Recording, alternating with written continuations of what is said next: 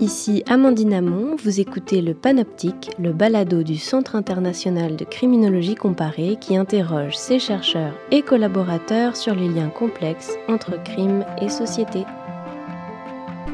On a tous reçu des messages de personnes qui tentaient de nous arnaquer via nos réseaux sociaux. Fraude amoureuse, détournement de crypto-monnaies ou tout simplement trafic de drogue en ligne, on peut commettre une arnaque en quelques clics la cybercriminalité a l'air d'être une industrie florissante. Le web est-il une sorte de Far West où tous les coups sont permis? Qui régule, qui enquête et qui condamne les crimes en ligne? Et enfin, comment se protéger quand on n'y connaît rien au darknet, au botnet ou au crypto? Pour répondre à mes questions, je reçois deux chercheurs du CICC.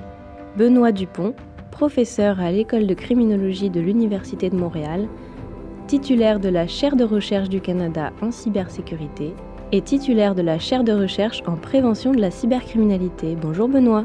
Bonjour.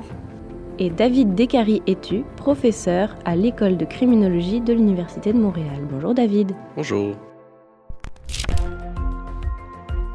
C'est une saisie record de Bitcoin.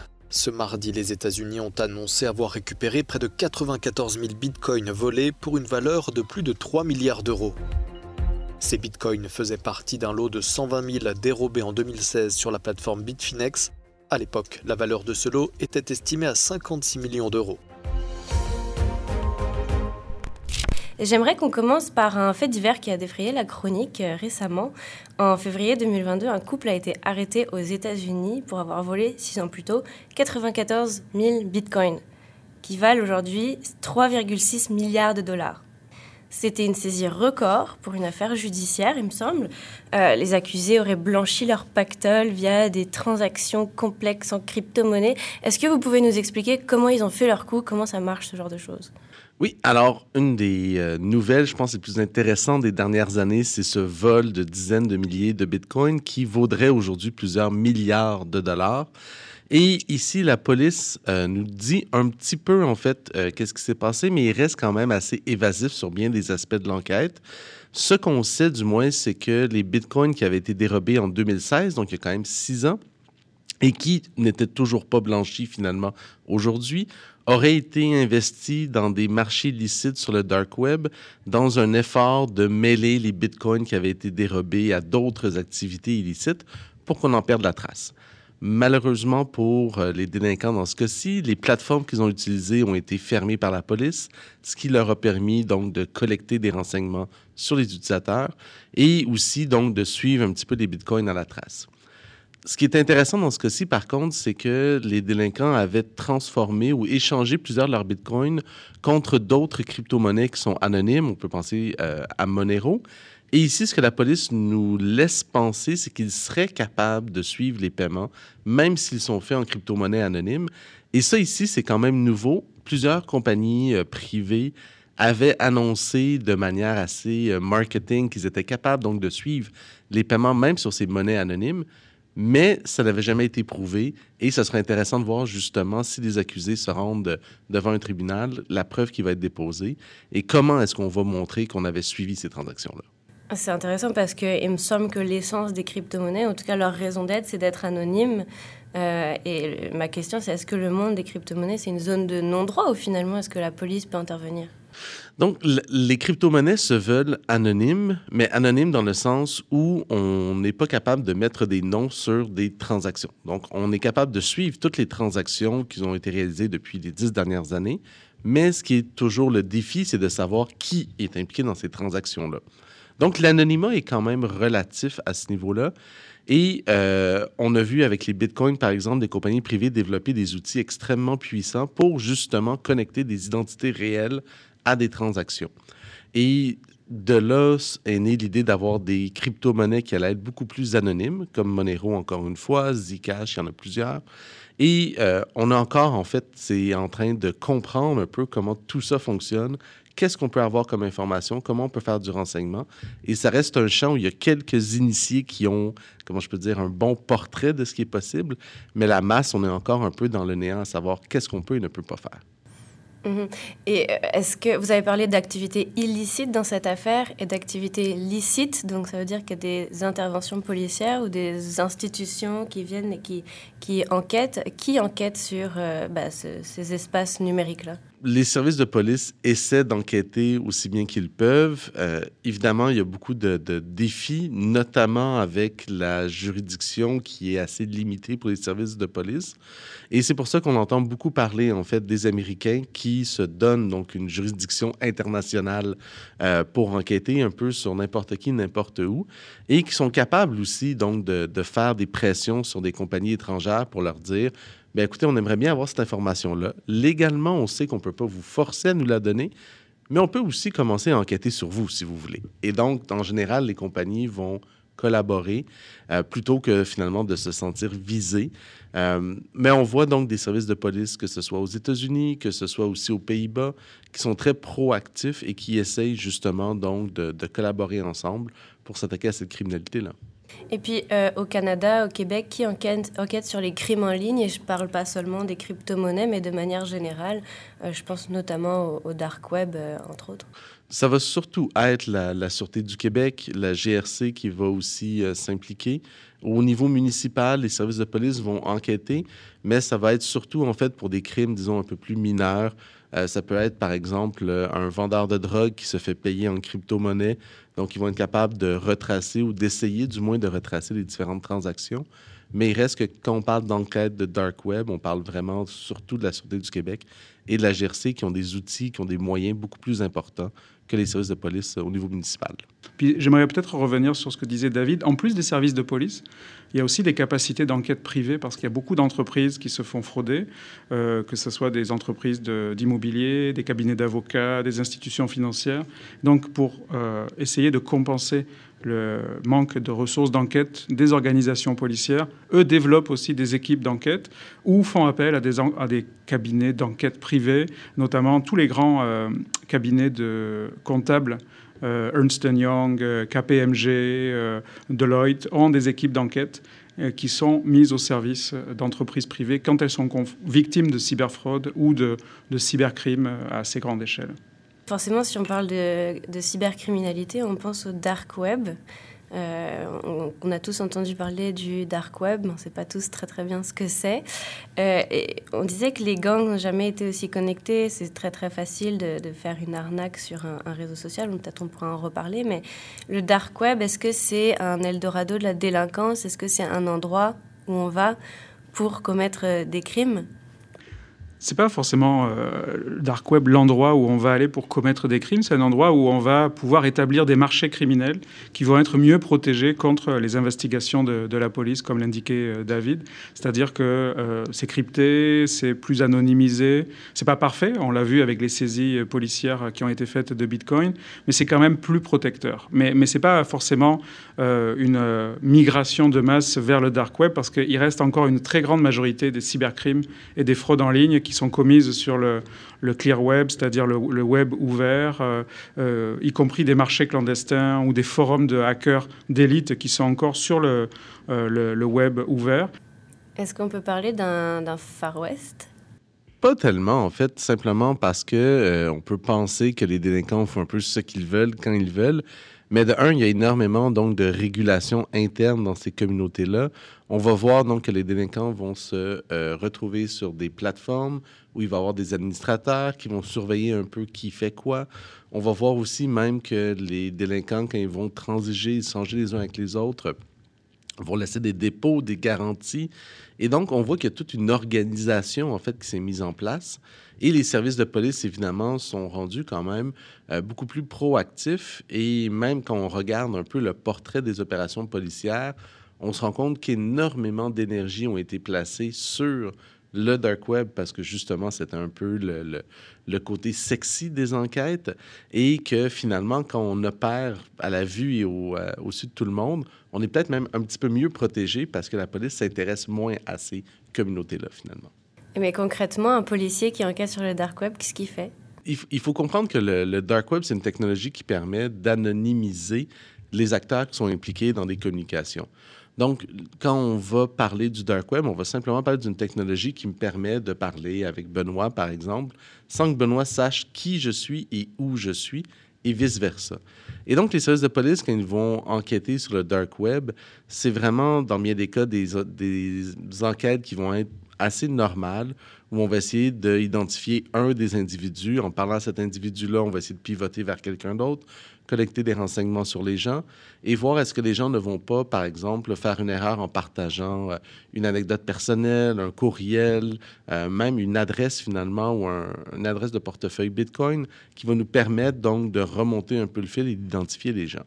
Et donc, ça rend la tâche un peu plus complexe, mais pas impossible non plus. Ce qu'il faut comprendre, c'est que les policiers n'enquêtent pas au hasard sur le dark web. C'est-à-dire que la façon dont ils procèdent, c'est par ruissellement. Donc ils vont démanteler par exemple un forum ou un site internet, que ce soit sur le clear web ou le dark web. Donc dans ce contexte-là, ils vont arrêter peut-être 5-10 personnes, ils vont saisir leurs ordinateurs une fois qu'ils auront euh, saisi ces ordinateurs, ils vont les analyser et ils vont regarder, au-delà de l'affaire immédiate qui les intéressait, est-ce qu'il y a des renseignements additionnels sur d'autres forums d'intérêt Et ils vont déjà préparer ce qu'on appelle des, euh, dossiers d'arrestation, des packages d'arrestation pour une deuxième vague qui va découler de cette première enquête, qui va peut-être prendre euh, une année, une année et demie. À partir de cette deuxième vague, ils vont arrêter d'autres personnes, ils vont saisir d'autres ordinateurs, ils vont analyser leur contenu et ils vont, comme ça, par ramification, de façon rhizomatique, aller vers d'autres, de façon opportuniste, vers d'autres euh, forums du dark web. Donc, il y a beaucoup d'exploration. D'ailleurs, sur certains forums, euh, les gens disent qu'il y a plus de policiers et euh, d'enquêteurs d'entreprises de sécurité privée que de vrais cybercriminels. Mais il y a aussi des enquêtes qui découlent d'arrestations antérieures. Donc, il y a tout un système en place qui fait en sorte que les policiers naviguent pas à l'aveugle dans cet univers-là. Oui, c'est intéressant ce que vous dites parce que en fait les policiers sont présents euh, et, ils enquêtent, ils font une sorte de veille, on dirait qu'il y a une sorte de monitoring euh, euh, qui, qui, se passe. parmi les, les, délits ou les crimes qui se, qui se font au grand jour, on entend souvent parler d'arnaques qui se font sur les réseaux sociaux, donc sans nécessairement trop d'anonymité. on a tous été contactés par des tas de personnes sur Instagram qui nous demandent de l'argent est-ce que ça aussi, ça fait partie de ce qu'on appelle la cybercriminalité? Oui, absolument. Et d'ailleurs, c'est l'élément euh, probablement euh, central de la cybercriminalité parce que c'est la forme de délinquance en ligne euh, qui fait le plus de victimes et qui fait perdre à ses victimes le plus d'argent. je pense au Canada, seulement l'an dernier, 2021, euh, c'était plus de 270 millions de dollars de pertes causées par ces arnaques de très très bas niveau. C'est-à-dire, comme vous l'avez indiqué, c'est un message qu'on reçoit sur Instagram, ça peut être un SMS qu'on reçoit euh, qui nous euh, promet de toucher quelques heures après que le gouvernement Legault ait annoncé des chèques de 500 dollars pour tout le monde. eh bien, les gens commencent à recevoir des SMS. ça peut être aussi sur les plateformes comme les plateformes de rencontres en ligne, sur Tinder et autres, des, messages qui nous laissent entrevoir euh, des relations amoureuses. Et en fait, il s'agit tout simplement de fraudeurs qui vont essayer de nous, euh, de nous emmener euh, vers des relations de confiance pour nous extorquer de l'argent. Donc effectivement, ça, c'est ce qui a beaucoup, ce qui a explosé pendant la pandémie, parce qu'on s'est tous retrouvés chez nous, on a eu beaucoup de temps disponible, beaucoup d'inquiétudes, beaucoup de solitude aussi. Et donc, on a été plus enclin, plus susceptible de répondre à ces sollicitations. Et donc, les fraudeurs ont eu beaucoup d'opportunités pour augmenter leur, leur, euh, leur profit. Et ces fraudeurs-là sont un peu différents des fraudeurs qu'on va retrouver sur le dark web. Ce sont en général des gens qui euh, utilisent ce qu'on appelle l'ingénierie sociale. Donc, ils ne vont pas utiliser des euh, outils techniques très sophistiqués. Ils vont juste arriver à nous pousser à commettre des erreurs de jugement. Donc, ils vont nous persuader d'envoyer de l'argent par nous-mêmes euh, ils vont nous persuader d'investir dans les crypto-monnaies euh, parce que c'est quelque chose qui est supposé avoir des rendements très élevés, très facilement. Euh, et ils vont utiliser tous les ressorts des médias sociaux ou de certaines plateformes, tous les codes de ces plateformes. Donc sur Instagram, on va recevoir des messages avec beaucoup de photos, beaucoup de, de mèmes et autres. Et, et, donc, ils vont avoir cette habileté à jouer avec les codes de communication pour nous persuader de commettre des erreurs de jugement qui vont à l'encontre de nos intérêts. Et là-dessus, en fait, une, des choses que moi je, trouve fascinante, c'est le côté très local des fraudes. Donc, on pense souvent à Internet, le dark web international, des gens qui vont s'attaquer de, de partout et qui vont donc faire des victimes un peu partout sur la planète. Mais Benoît en parlait, en fait, euh, quand on voit que le gouvernement Legault annonce un chèque de 500 dollars à la plupart des Québécois et que les messages textes commencent à rentrer dans les heures qui suivent, c'est probablement pas quelqu'un qui va être en Russie qui a entendu dire qu'au Québec, on donnait 500 dollars à tous les Québécois. Et donc, il faut vraiment voir que c'est vraiment un phénomène qui est assez local dans bien des cas à ce niveau de fraude-là. Et c'est quelque chose quand même assez intéressant dans ce cas-ci, parce que justement, pour les services de police, ça veut dire que oui, il y a des cibles locales et on peut enquêter sur ce type de fraudeur-là et qu'il y a espoir qu'on a un impact. Parce qu'évidemment, si quelqu'un s'attaque à nous depuis un pays, d'un autre continent, ça devient beaucoup plus difficile pour les services de police de faire des enquêtes et de à terme. Mais justement, c'est local, on est capable d'intervenir. Est-ce qu'on est mesure ça? Alors, est-ce qu'on peut le mesurer? Euh, Oui, mais c'est difficile encore et, euh, euh, on n'investit certainement pas assez d'argent pour mesurer ça de façon régulière. D'autant plus que ça évolue très rapidement. Donc il faudrait qu'on prenne des mesures, un peu comme la température, là, quand euh, euh qu'on le fasse quasiment, pas quotidiennement, mais de façon très très euh, fréquente pour voir les évolutions des, tendances. Il y a des pays qui le font, mais nous, on ne le fait pas au Canada et au Québec. Euh, mais on a quelques outils de mesure qui nous permettent d'essayer de, spéculer et d'extrapoler sur ce qui se passe. Alors par exemple, le Centre antifraude du Canada centralise de plus en plus de déclarations de victimes qui nous permet de de savoir, par exemple, que pendant la pandémie, les deux ou trois formes les plus fréquentes de cyberfraude ont été multipliées par deux, que ce soit en termes du nombre de victimes déclarées ou du montant des préjudices. Par contre, ce qu'on a vu, c'est que les euh, fraudes aux investissements, notamment les crypto-monnaies qui proviennent de, plateformes de médias sociaux comme Instagram, elles, c'est par cinq qu'elles ont été multipliées. Donc on voit qu'il y en a certaines qui ont rattrapé et largement dépassé les formes qui étaient les plus répandues, qui étaient notamment la fraude euh, à l'emploi, la fraude sentimentale euh, et un petit peu l'extorsion. Donc on voit qu'il y a des tendances, des évolutions très rapides euh, et les outils dont on dispose pour mesurer ça, de Statistique Canada, restent encore, ils sont puissants, mais ils sont encore très épisodiques. On mesure par exemple les enquêtes de victimisation, c'est tous les 4 ou 5 ans. Alors que la fraude évolue euh, de mois en mois, euh, surtout avec des, accélérateurs comme euh, la pandémie. Alors, ce qu'on peut faire ensuite pour se protéger, ben, c'est individuellement, on peut essayer de prendre des mesures, on peut essayer de, de s'éduquer, de se sensibiliser justement à ces formes les plus fréquentes de, fraude. Euh, mais évidemment, ce sont les personnes euh, qui euh, font ces démarches-là le plus fréquemment qui sont le moins à risque. Donc je pense qu'il y a une responsabilité, à mon avis, beaucoup plus importante des gouvernements et des entreprises d'essayer de élaborer des messages de sensibilisation, des grandes campagnes. Et on l'a vu pendant la pandémie, l'AMF par exemple, ou Revenu Canada aussi, ont fait des spots publicitaires diffusés à la télévision qui étaient humoristiques, donc qui essayaient un petit peu euh, à très très grande échelle, de, faire comprendre aux gens que non, euh, tous les messages que vous recevez sur Instagram qui vous promettent des rendements de 500% euh, sans rien faire, c'est pas une bonne idée parce que vous allez certainement être fraudé. Donc pareil pour les institutions financières, les entreprises de télécommunications. Je pense que moi je milite beaucoup pour qu'on arrête de faire peser sur l'épaule des usagers individuellement la seule responsabilité de se sensibiliser. Évidemment qu'ils ont une responsabilité, mais, mais je pense que les, usagers devraient demander au gouvernement et aux entreprises beaucoup plus d'efforts que la campagne obligatoire une fois par an qui dure une semaine ou un mois. Et il faut qu'on y réfléchisse de façon un petit peu plus systématique, comme on l'a fait avec la sécurité routière. Et puis nous, en tant que euh, chercheurs en criminologie. On a euh, de plus en plus un rôle à mener là-dedans. Nos étudiants aussi à se former. Donc nous, on a lancé au CICC, à l'école de criminologie, je fais mon petit plug, euh, une clinique de cybercriminologie pour que les étudiants puissent contribuer aussi de façon bénévole à cette conversation-là et aider les victimes et transmettre de l'information aux gens qui sont confrontés au quotidien à ces cas de cyberfraude. Entre la vie privée et la vie publique, il n'y aurait donc qu'un clic. Et souvent, c'est nous-mêmes qui dévoilons notre intimité sur la toile.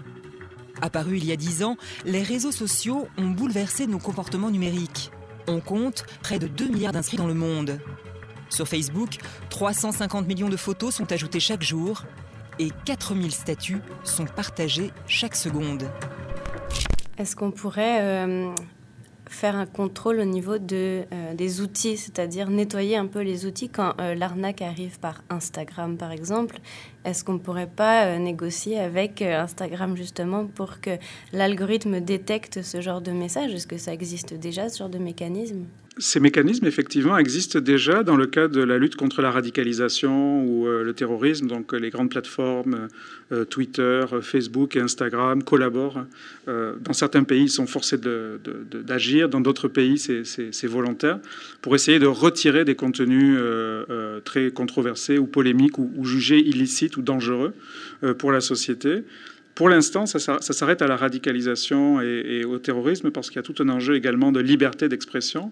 Euh, donc si on délègue à Instagram ou à Facebook cette responsabilité-là, euh, il faut également qu'on s'assure qu'il n'y a pas d'abus et qu'on ne va pas restreindre de façon indue la liberté d'expression, parce que euh, la façon dont procèdent ces plateformes, c'est très souvent en utilisant des algorithmes et des intelligences artificielles qui disposent pas vraiment de jugement et donc qui vont peut-être retirer de façon abusive euh, des postes, et ça c'est déjà vu, de gens qui vont justement dénoncer des arnaques, mais dans le contenu euh, de ce qu'ils discutent est tellement proche du contenu des arnaques elles-mêmes que les postes des gens qui luttent contre les arnaques vont également être supprimés de ces plateformes. Donc, euh, dans ce cas-là, si on adopte cette approche-là, il faut aussi qu'on commence à réfléchir à se doter euh, d'autorités ou d'infrastructures qui vont veiller et qui vont être capables de surveiller ce que font les plateformes si on leur demande de jouer un rôle dans, ça. Mais moi, je pense effectivement que ces grandes entreprises-là qui génèrent des profits considérables avec ces contenus doivent également être mises euh, face à leurs responsabilités et doivent jouer un rôle, mais en étant encadrées, en étant contrôlées par toujours euh, des autorités publiques qui représentent l'intérêt, le bien commun. On, pourrait en fait euh, analyser et évaluer chacun des posts sur Instagram, chacun des posts sur Facebook, mais c'est toujours une question d'argent au final. Et tous les outils d'intelligence artificielle ne seront jamais capables, du moins à court ou moyen terme, de faire un bon travail pour détecter les propos qu'on vous retirez. Évidemment, des choses qui sont quand même assez faciles. Quand on va menacer de mort, je pense qu'on est capable quand même plus facilement de le détecter. Mais il y a tellement de subtilité dans le cas d'arnaque, par exemple. C'est quelqu'un qui va euh, rentrer sur mon compte Facebook, écrire à Benoît pour lui dire que je suis pris dans une conférence en Europe. J'ai besoin qu'il m'envoie 500 dollars. C'est pratiquement impossible pour un outil, pour une intelligence artificielle, de détecter que c'est une arnaque. Et donc, partant de là, ben, il faut mettre des gens qui vont lire les messages et qui vont regarder le contenu. Mais ça, les compagnies le font déjà. Je veux dire, les Facebook et autres vont avoir des buildings avec des milliers de personnes qui vont évaluer tout le contenu. Mais de un, c'est un travail qui, euh, qui peut être même dangereux parce qu'imaginez-vous, si vous passez toutes vos journées à regarder le pire contenu que les gens ont mis sur Facebook, qu'est-ce que ça fait à votre santé mentale? Et euh, c'est aussi extrêmement coûteux pour les compagnies, en fait, de faire tout ce travail-là. Et donc, à moins qu'on remette en cause le modèle d'affaires des grandes compagnies, euh, cela risque d'être difficile, d'être efficace, puis de prévenir finalement euh, toute la cybercriminalité qui passe à travers les réseaux sociaux et les compagnies légitimes. C'est vrai qu'il y a un métier qui a émergé ces dernières années, c'est nettoyeur du web. Donc c'est vrai qu'il y a des gens qui sont exposés à toute cette haine et toutes ces arnaques. Euh, pour en revenir euh, à l'expérience de la victime, donc mettons avec l'exemple que vous venez de donner, euh, vous avez arnaqué Benoît et Benoît se retrouve à vous avoir payé 500 dollars. Il ne peut pas vous retrouver parce que vous êtes anonyme. Qu'est-ce que, que, que, peut faire Benoît? À qui s'adresser? À qui dénoncer? À qui se plaindre? Eh bien, euh, Benoît peut pas faire grand-chose finalement. Il peut tenter d'aller à son poste de police euh, euh, municipal ou son poste de quartier, mais ce qu'on va lui répondre, c'est quel est le montant de l'arnaque. Et je vais répondre ben, certainement 200, 300, 400 dollars. Et là, les policiers vont me regarder avec des grands yeux en disant ben, Je suis désolé, je suis très désolé mais, euh, pour ce qui vous arrive, mais j'ai vraiment pas les ressources ni le temps à consacrer à ça. Les montants ne sont pas suffisants euh, pour que je puisse euh, mobiliser des enquêteurs sur, sur un tel problème. D'ailleurs, ce qu'on sait, c'est que, alors je disais tout à l'heure qu'on avait peu de statistiques, mais ce qu'on sait, c'est que il y a à peu près au grand maximum 5% des victimes qui vont porter plainte à la, police parce qu'ils savent très bien que c'est un petit peu peine perdue et que probablement c'est pas suffisamment grave pour euh, qu'il y ait des suites qui soient données euh, à l'affaire ou qu'elles n'ont pas assez d'informations à communiquer à la police pour que ça aille plus loin qu'un simple dépôt de plainte. Donc par contre, ce, qui, pourrait être utile, moi, pour moi en tant que victime, c'est que dans certains cas, quelqu'un m'explique ce qui s'est passé parce que dans bien des situations, les victimes n'arrivent pas forcément quand il y a une dimension technique, à comprendre comment elles ont été victimisées, quel a été le, quels ont été les outils technologiques qui ont été utilisés contre eux, quelles sont les, les failles qui ont été utilisées. Donc juste de pouvoir leur expliquer ça, ça pourrait déjà les aider, mais il n'y a aucune, à l'heure actuelle, aucune institution qui est responsable de ça. Euh, les reconnaître en tant que victimes, très souvent, malheureusement, ça c'est dans euh, les victimes qu'on a interrogées, qu'on a rencontrées, le sentiment qu'elles avaient, c'est quand elles allaient déclarer plainte, porter plainte à la police, il y avait un, une espèce de jugement qui était porté sur elles, euh, que ce soit par la police, mais même dans leur entourage, par leur famille ou, leurs amis. Euh, leur faisant euh, réaliser qu'elles étaient trop naïves ou trop bêtes ou trop stupides. Et donc ça, crée une forme de, survictimisation dans laquelle les gens non seulement ont été victimes primaires, mais en plus, en plus de ça, ils se culpabilisent parce qu'ils se, pensent trop bêtes. Et donc ils commencent à, devenir euh, très ben, en colère contre eux-mêmes, honteux, à se retirer de relations sociales. Euh, dans certains cas aussi, il y a les victimes, euh, une fois qu'elles ont été victimisées, leur euh, équipement informatique est toujours infecté, et ce qui peut mener à des, formes successives de victimisation. Donc, il faut qu'elles trouvent également des techniciens qui pourraient éventuellement retirer ou nettoyer leur appareil pour les, leur garantir que ça ne va pas se reproduire. Et donc on a des cas de, victimes, nous, de, gens qui ont été, qui ont la sont persuadés qu'elles sont surveillées, qu'il y a des logiciels espions installés sur leur ordinateur et qui ne savent pas vers qui se tourner parce que euh, euh, les entreprises qui font ce travail-là sont déjà surchargées avec des clients corporatifs et ils n'ont pas le temps forcément de consacrer quelques heures à des victimes individuelles. Donc quand on est une victime, on est confronté à tout un tas de problématiques euh, qui, qui peuvent être très graves et qui peuvent pousser certains à des, à des idées suicidaires. et dans d'autres cas, euh, on peut être pris dans une espèce de tension entre le fait qu'on sait qu'on est victime, et notamment dans les cas des fraudes amoureuses ou sentimentales, et également euh, le fait que le fraudeur répond à d'autres besoins primaires, comme le, besoin d'avoir quelqu'un qui, nous aime, qui s'intéresse à nous. Et on a rencontré des, victimes qui, euh, le matin, étaient tout à fait conscientes qu'elles étaient victimisées, puis tentaient de se défaire et de se départir de cette relation toxique, et l'après-midi reprenaient euh, contact avec le fraudeur, ou le fraudeur reprenait contact avec elle et lui répondait, parce que finalement, ce fraudeur-là remplissait dans leur vie un rôle important aussi, qu'elles admettaient, qu'elles reconnaissaient, et donc elles étaient prises dans une situation complètement impossible. Donc d'aider ces gens-là, euh, et d'aider les familles de ces gens-là à sortir de cette relation-là, c'est aussi quelque chose pour lequel il y a assez peu de ressources disponibles à l'heure actuelle. Donc ce qu'on essaye de faire, c'est d'essayer de sensibiliser les institutions qui pourraient offrir ces services-là, que ce soit les CAVAC, que ce soit les services de police, que ce soit d'autres institutions, et en attendant d'essayer de former des étudiants ou euh, de produire des, écrits scientifiques qui éclairent un petit peu cette réalité un des défis à travers tout ça, c'est que tout le monde peut devenir une victime. Euh, je voyais un témoignage récemment d'un policier euh, dans la police fédérale qui fait des cyber-enquêtes et qui disait qu'il avait été euh, approché pour faire des conférences qui allaient être extrêmement payantes par quelqu'un sur LinkedIn, justement, et qui s'était fait dire qu'il fallait qu'il envoie juste son CV et qu'ensuite il allait l'embaucher. Et évidemment, quand il a envoyé son CV, il s'est fait dire que son CV n'était pas dans le bon format et qu'il fallait qu'il utilise un optimiseur de CV qui était en ligne et qui chargeait quelque chose comme 200 dollars. Et lui racontait comment, devant la perspective de faire des milliers de dollars en frais de conférencier, ben, il est tombé dans le panneau lui aussi. Et on parle quand même de quelqu'un qui enquête sur des fraudeurs à journée longue et qui tombe dans ces mêmes panneaux-là. Et donc, il faut voir un peu, Benoît parlait de comment est-ce qu'on peut juger des victimes c'est vraiment la réaction facile et je pense qu'il y a eu plein d'autres crimes euh, dans les dernières décennies où on blâmait les, victimes d'agressions sexuelles, par exemple. Ben, on voit que encore aujourd'hui, on a toujours tendance à blâmer un peu la victime, même si au final, euh, des gens éduqués, formés dans le domaine vont aussi euh, le devenir. Ouais, c'est intéressant. Il y a toute une dimension dont on parle peu, qui est la dimension psychologique, l'atteinte à la fierté aussi. Donc on parle de honte en fait. on a honte de s'être fait arnaquer, on veut pas en parler. Et pourtant, en parler aiderait à faire avancer le problème. Je suis assez impressionnée par cette statistique selon laquelle seulement 5% des personnes arnaquées euh, en parlent.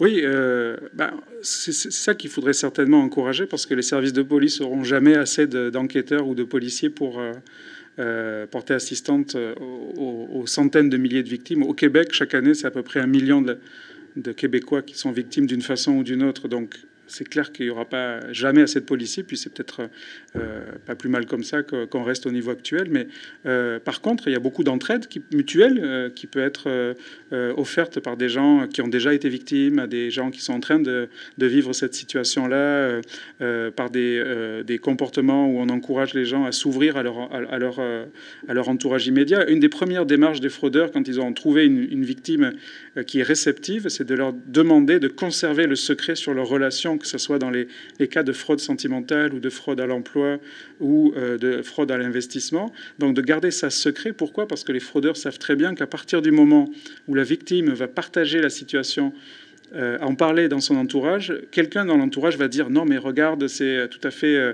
moi aussi j'ai déjà été exposé à ça, c'est une fraude, fais attention, déconnecte-toi. Et donc il va y avoir tout un tas de conseils qui vont être donnés et si ces conseils sont donnés de façon délicate et sensible, sans culpabiliser et sans euh, faire en sorte que, la victime se sente bête et stupide, ben on, va, obtenir un résultat très positif. Donc effectivement, cette dimension psychologique, comme disait David, d'arrêter de, blâmer les victimes. La victime parfaite, là, ça n'existe pas. on est tous susceptibles d'être des victimes et donc d'être indulgent et, d'être aidant pour ces victimes-là et d'essayer de construire un filet euh, social autour de ces, victimes potentielles euh, avec respect et avec délicatesse. Je pense que ça, peut être une des solutions aussi euh, offertes.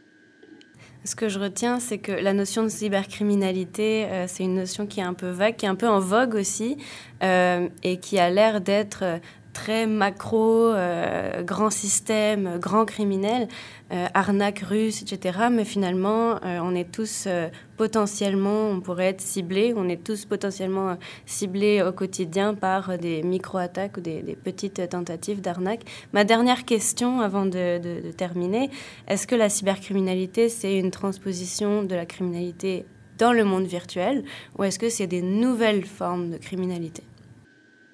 Je dirais un petit peu des deux. Euh, il y a de nouvelles formes de criminalité qui, qui sont apparues euh, au gré des euh, opportunités que les délinquants ou que des gens qui n'étaient pas des délinquants mais qui ont vu qu'il y avait des opportunités avec très peu de risques et des profits considérables à générer ont saisi. et il y a également des transferts de gens qui avaient des activités criminelles plus conventionnelles comme le trafic de drogue et qui se disent euh, bah, finalement euh, c'est beaucoup moins risqué de faire de la fraude euh, en ligne, surtout en temps de pandémie où il y a beaucoup d'argent disponible. Et pourquoi j'irais me casser la tête avec des clients ou des fournisseurs violents dans la rue où je dois garder beaucoup d'argent en cash à mon domicile, ce qui m'expose à des, attaques, alors que je peux avoir une activité confortable avec des gens qui vont pas venir essayer de récupérer par la force de l'argent chez moi. Donc c'est un petit peu des deux. Il y a des il y a des adaptations, des transferts, euh, des formes plus conventionnelles vers la cybercriminalité, et on a des, innovations aussi, des nouvelles formes qui apparaissent. Euh, et comme euh, vous l'avez dit tout à l'heure, c'est tout un continuum de très sophistiqué et très technologique à très local et très axé sur les comportements humains, où la technologie est un vecteur une plateforme, mais ce n'est pas forcément l'outil central, c'est l'outil de communication, mais ce n'est pas un outil d'attaque en tant que tel. Et, même, on peut se questionner à savoir est-ce que la cybercriminalité existe? Et quand j'ai des étudiants qui viennent me voir, qui me disent je veux travailler sur les cybercrimes, ben, je leur demande de me donner un exemple d'un crime qui n'est pas un cybercrime. Et ça devient de plus en plus difficile. Euh, je veux dire, même quelqu'un qui va commettre un meurtre et qui va aller sur Google pour taper comment faire disparaître un corps, est-ce qu'on est rendu dans un cybercrime? Le vendeur de drogue qui reçoit de la crypto-monnaie pour la drogue qu'il va vendre même dans la rue. Donc, on voit qu'il y a une intégration des technologies un peu à toutes nos activités dans nos vies personnelles, nos vies professionnelles, mais aussi dans nos vies criminelles dans bien des cas.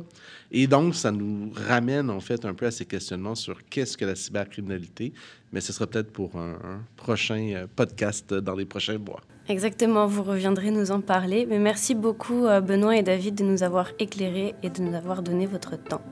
Merci. Merci de nous avoir invités.